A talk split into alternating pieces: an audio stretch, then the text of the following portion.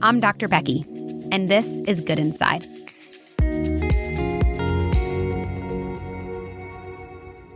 I mean, I think there are times when perhaps during a meltdown where my daughter's emotions are really intense and she's really feeling them all the way and perhaps we're like as parents trying to get from point A to point B or or trying to get her to do something and and it's just like we can't really do any of that because there's a lot of feelings and a lot of yelling and screaming and I think there are moments at those times where I'm kind of stuck. I don't know how to proceed. I do feel like there's almost a certain level of like emotional outburst that is triggering to me. Meltdowns are hard, and they often feel even harder to manage when they happen in public. In fact, I know public meltdowns are one of the most common triggers for us parents. Because I remember the line from my childhood of like there being reasons why you should cry and reasons why you shouldn't. I just struggle with how to approach those situations at times. We'll work on these tricky situations together right after this.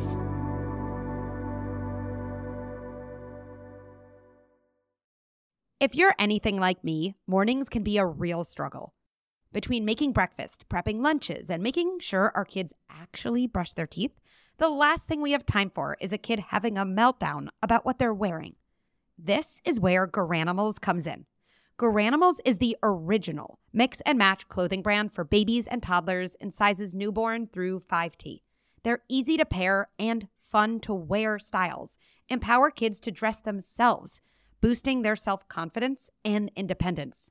Oh, and making mornings power struggle free for us parents. That is a win win. You can find all of their fun mix and match styles from their new spring collection in Walmart stores and on walmart.com. So here's to easier mornings, confident kids, and parents reclaiming their sanity. Here's to Garanimals. I want to make sure you have all the information for my Deeply Feeling Kid program. I've gotten so many questions from parents that essentially say, Hey, my kid sounds like a deeply feeling kid. Hey, this program you do sounds exactly like the program I would need. But my kid is neurodivergent, but my kid has ADHD, so I'm just worried it won't apply or won't end up being for me. I totally understand that worry, and I know with conviction it's going to help. Kids with ADHD and deeply feeling kids, there's so much overlap. They both are oriented towards sensory overstimulation. They both tend to shut down when they actually need help. For both kids, typical parenting strategies tend not to work. They actually escalate things and can kind of overwhelm these kids further. I can't wait for you to start the DFK workshop. I actually would bet in the first 10 minutes you say, Oh my goodness, this is my kid. I finally understand what's going on. And then you'll be equipped with a set of strategies you can implement in your home right away. You can get more info in the link in show notes or at goodinside.com. I can't wait to see you there. I'm Dr. Becky, and this is Good Inside. I'm a clinical psychologist, I'm a mom of three, and I'm on a mission to rethink the way we raise our kids. Today, we're talking about triggers and cycle breaking with a dad of two young daughters. Let's jump in. Hi, how are you? Hi, I am well. How are you? I'm good. It's really nice to meet you. Thank you for jumping on here in the middle of your day. in the middle, you can probably hear a little bit of my background. There's a bunch of kids. That's okay. That speaks to a parent's experience, always mm-hmm. surrounded in our hardest, deepest in thought moments with screaming children. You know? Same with me. Tell me a little bit about you and kind of like the things that are on your mind right now. Um, I am a first generation American. Both of my parents immigrated here from the Dominican Republic. And I was the firstborn in my nuclear family. There was one older cousin, older than me, but we never really got along. So, for all mm. intents and purposes, I felt like I was the oldest. Um, and I was really connected to my younger sister and a lot of my younger cousins uh, growing up. Mm. So, I was always kind of looking after younger ones um, and my mother took care of children in the house as well. Um, we grew up in a very kind of traditional household in that sense, where my mom was a homemaker and my dad was working. I went into uh, education um, and was a teacher, a sped teacher for a number of years, um, about nine years, and uh, now transitioned this past year to being an inclusion coordinator. And I work with children of all abilities. Um, right now, specifically, um, also with children that are that have autism spectrum disorder. And I am a father of two. I have a three year old girl and a newborn who is approaching eight weeks. Mm. I feel like I've always worked with kids, and but it has been a big difference, a big shift from being someone that has always worked with children to someone that now is a parent to two children. Well, thank you. Maybe we can start by like let's go through a scenario by asking you to imagine you being the kid and how your parents would have reacted. Let's say it's I don't know, it's a really really hot day and your parents are with you somewhere outside and I don't know, you see a store, maybe it's like a cart that has some type of icy treat, something cold and sweet and delicious and you ask to have it and your parents say some version of no, we don't have time. Uh, you had something like that earlier. We don't have the money. Some version of no. And you melt down. You are just on the street. You are crying. You are screaming. You are so just expressive in your displeasure. Like what? What happens next? um, Laughter? No. um. Well, what happens next? If I'm the kid, first of all, there were certain behaviors that were communicated to me when I was young were just unacceptable to do mm-hmm. in public. There's a word in Spanish called malcriado. Malcriado directly translated means like essentially like raised wrongly. Mm. And you know, when you were misbehaving, you could be labeled that. And having a meltdown in public, as far as I could I don't remember having one because as far as I can mm-hmm. remember, that was shut down very early on and the fact that I didn't have meltdowns and that I wasn't overly expressive with my feelings in that way or with my disappointment was praised and it was mm. criticized when it was um, i had another cousin in fact um, the older cousin that i mentioned at the beginning of the conversation mm-hmm. He was uh, and i'll use this word because that's what that's how it was treated he was notorious for having these meltdowns um, for mm. wanting a thing hearing no, and then like essentially losing the function of his legs. He can no longer walk. He is on the ground. He is yelling. He is screaming, and then um, the mom would give in um, and get him the thing to avoid the meltdown. And then mm. in my house, this was openly discussed by my parents as a failing of my aunt and you know something that was unacceptable in our household. Um, often a line, and this is a classic, you know, you have no reason to be crying right now. Um, and if you, mm. you know, I can give you a reason uh, to cry. Um, and so that would that was the case for me uh, growing up. There's honestly so much I want to respond to in that, but I think it was one of the first things you said. Like you were like, "Yeah, what would happen next?" Well, a better question would be, would that ever have happened? And you're saying, yeah, that wouldn't have happened. Like I literally wouldn't have had that meltdown. By the time I am, I don't know, five years old, Dr. Becky, in your situation, by the age of five, I had already learned really, really powerful attachment lessons in my family where I knew that my emotional and therefore like actual survival was dependent on my really being hyper vigilant for the way I had to show up to other people, even at the expense of kind of experiencing my own emotions. Is that is that accurate? I just want to make sure I got it right because yeah, it's so important. I mean, it's landing for me. I don't think I've put it in those words, and I'm, the way that you framed it is resonating with me for sure. So when I talk to parents, there's often huge variety in kind of the top quality they wish for in their kid.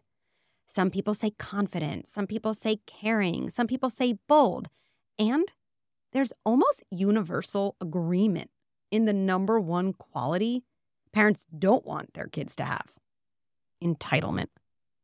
Over and over, I have parents asking me, Are there things I can do now so that my kid doesn't become entitled later on? And the truth is, there are. And so I wanted to put all of my thoughts down in one place, and I created something brand new a how to avoid entitlement guide. It's all practical strategies and specific scripts you can use so you know your kids are building the skills they need and that they are going to avoid that entitled outcome. It's available within membership. So if you're already a member, just search avoid entitlement within our member library. Or if you're not yet a member and want to check it out, check the link in the show notes. It'll send you right to the guide. If you're a parent of a tween or teen, this next message is for you. We are living in a digital first world, and we're raising our older kids amidst an unprecedented mental health crisis. We know that the landscape has changed, and raising tweens and teens has never been harder. Plus, the data around us and the news coverage is staggering. And we know that reports of anxiety and depression amongst tweens and teens is at an all time high. We know all of this is true, and still, I don't want to spread a message of fear. Not at all. I want to spread a message of empowerment and hope because, after all, here at Good Inside, we're really on a mission to help you be a sturdy leader so you can raise sturdy kids. And I know it's never too late to start this journey. I am so excited to let you know that we are extending our support and resources in Good Inside membership to parents of tweens and teens. From how to navigate phones and social media to how to support your teen through insecurity and anxiety, we equip parents with exactly what they need to help their teens successfully navigate through this turbulent world. Good Inside membership is now supporting parents of kids ages 0 through 18. And what will you get? You'll have access to a digital, searchable library of short videos, scripts, and workshops for every single in the moment problem and struggle you might be facing. You get access to a safe, private, away from social media community monitored by trained Good Inside coaches. You also have access to ongoing support groups with other parents led by Good Inside coaches to talk about the unique struggles of the teenage years. It's all available at goodinside.com. I can't wait to see you inside. You know, something I always think about because I, I don't know, I, I, often hear parents asking me questions in my head, even though it's not actually happening live. um, but I hear a parent saying, Oh, so you think it's like a good thing that kids are just having meltdowns when their parent says no to an icy? Like, is that what you want? And I always feel like there's so much between it never happening and it being something I welcome. Like, no, when my kid has a meltdown, if they can't have something, it's not like I'm thinking, oh, my kid is feeling their feelings. Like, just do this. I'm loving it, you know, feel the feelings. Like, no. But there's something really complex here that I think a lot of us didn't have explained to us as kids and still as adults now, as the parents, it can still be kind of complex, which is nobody loves when their kid has a meltdown, number one. Of course not. But the meltdown comes from a mismatch, right? Like there's a mismatch. A kid is feeling all the feelings and doesn't yet have any of the skills to manage those feelings, right? It's just like this inconvenient situation. All the feelings, not enough of the skills. One of the things I really think about for my own kids is like, oh, like the ultimate gift I want to give them is when they're 18, 20 something, 40 something, that they can feel all of their feelings. And those feelings feel less scary because they know over the course of their lives they've developed coping skills. That the problem is never the feelings. We blame the feelings. But the problem isn't the feelings. The problem is that kids just need our help and they need time to develop emotion regulation skills. And in that gap, when they have all the feelings and they don't yet have the skills, there's just a lot of, you know, kind of unfortunate, exhausting moments. And it sounds like one of the things you're saying is that in your house, kids who expressed all these feelings, who didn't have these skills, they weren't seen really as good kids who were having a hard time or good kids who are still learning these skills. They were seen as like bad kids, maybe even with with bad parents. Definitely. Um, you know, I think growing up in our household, it was a point of pride that there was not a lot of conflict in our house. Mm. It didn't mean that there wasn't reason for conflict or that there people weren't Mhm. feeling conflicted, but it was never really something that happened a lot in our house, and it was something that we were proud of. And something kind of strange now that I'm a parent is that it takes so much effort. You know, I feel like I'm doing the right thing by my kids. I feel like giving them the space to have their feelings has really paid off. Like I already my 3-year-old is showing a level of emotional awareness that I, you know, I probably didn't mm-hmm. probably already in therapy when I was learning that one. But, you know, mm-hmm. she's already displaying that and that fills my heart. I feel so good about it.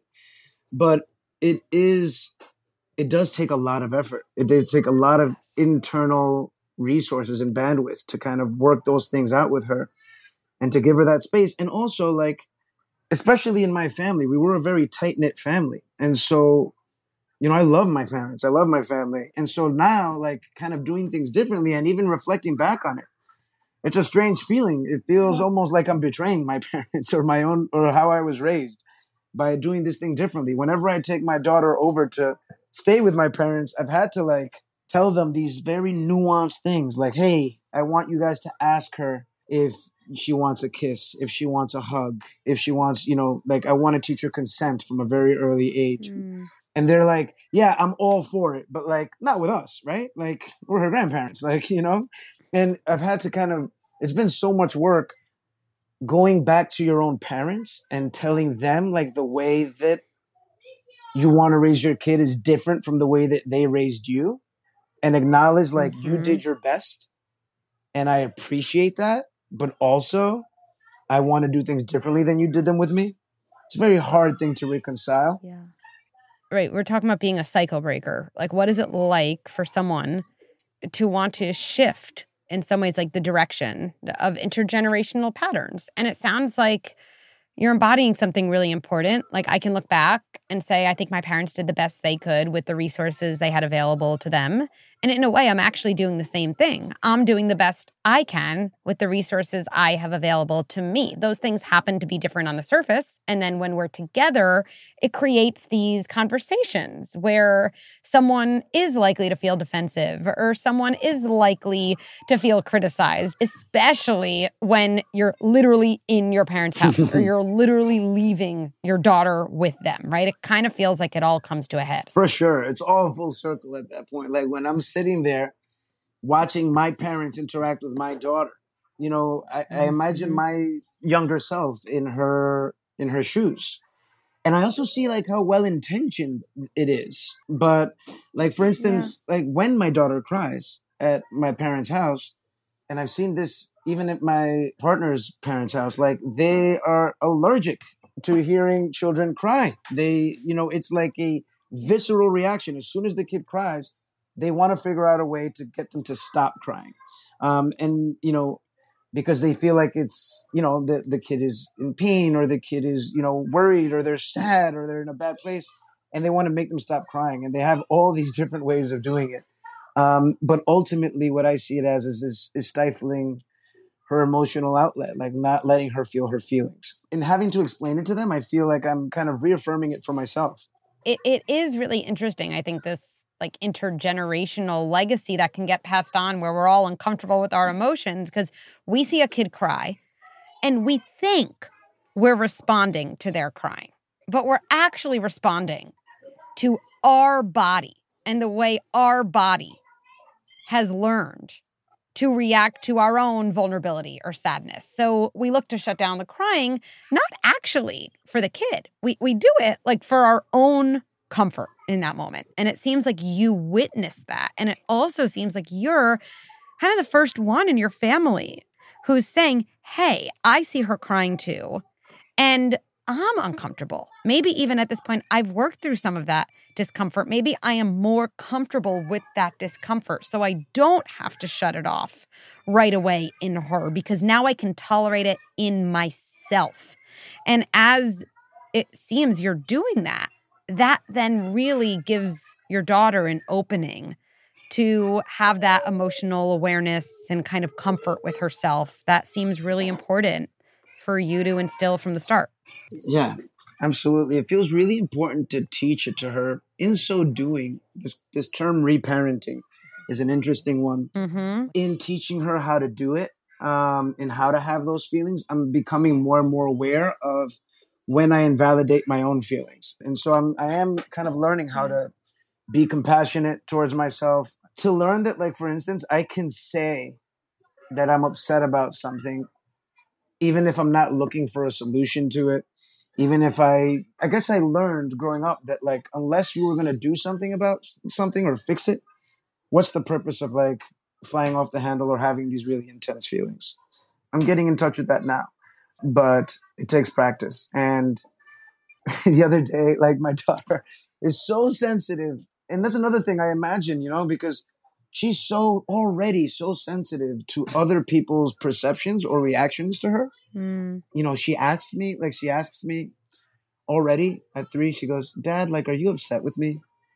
And she's already aware of that. And I Mhm. imagine that when I was a kid, I was probably super, like, as you said earlier, hyper vigilant Mm-hmm. of how my actions affected other people and their perception of me. Yeah. And I'm still working out the latent effects of that and like how that still to this day affects me and how I interact with people around me at work, my friends, my family, so on and so forth.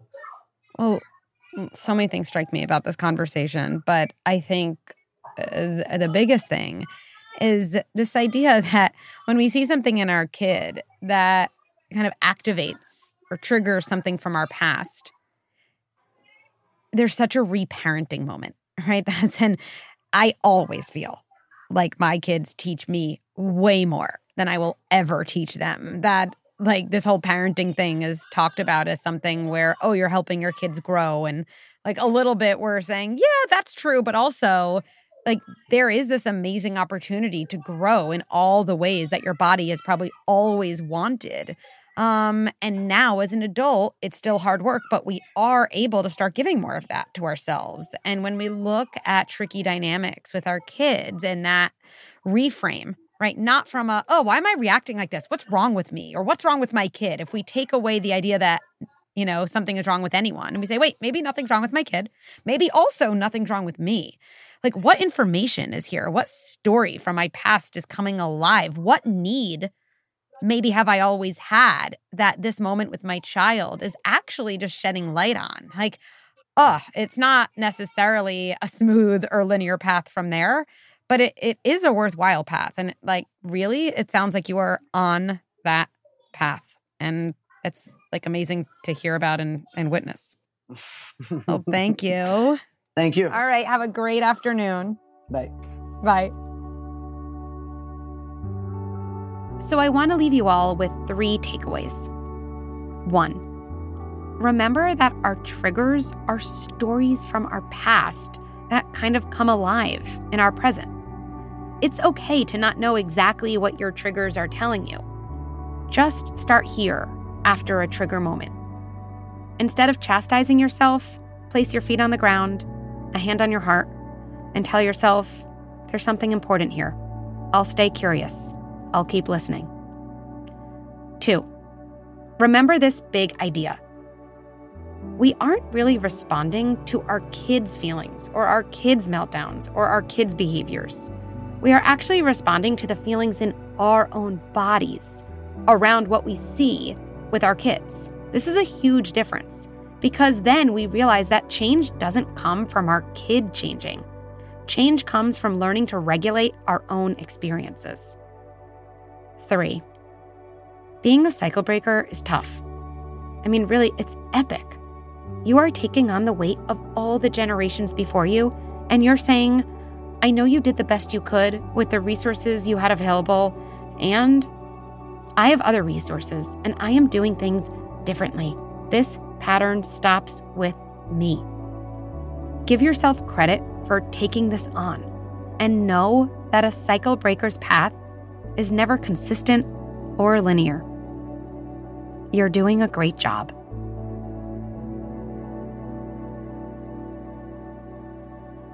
Thanks for listening. To share a story or ask me a question, go to goodinside.com backslash podcast. You could also write me at podcast at goodinside.com. Parenting is the hardest and most important job in the world. And parents deserve resources and support so they feel empowered, confident, and connected. I'm so excited to share Good Inside membership, the first platform that brings together content and experts you trust with a global community of like valued parents. It's totally game changing. Good Inside with Dr. Becky is produced by Jesse Baker and Eric Newsom at Magnificent Noise. Our production staff includes Sabrina Farhi, Julia Nat, and Kristen Muller. I would also like to thank Erica Belsky, Mary Panico, Jill Cromwell Wang, Ashley Valenzuela, and the rest of the Good Inside team. And one last thing before I let you go. Let's end by placing our hands on our hearts and reminding ourselves even as I struggle, and even as I have a hard time on the outside, I remain good inside.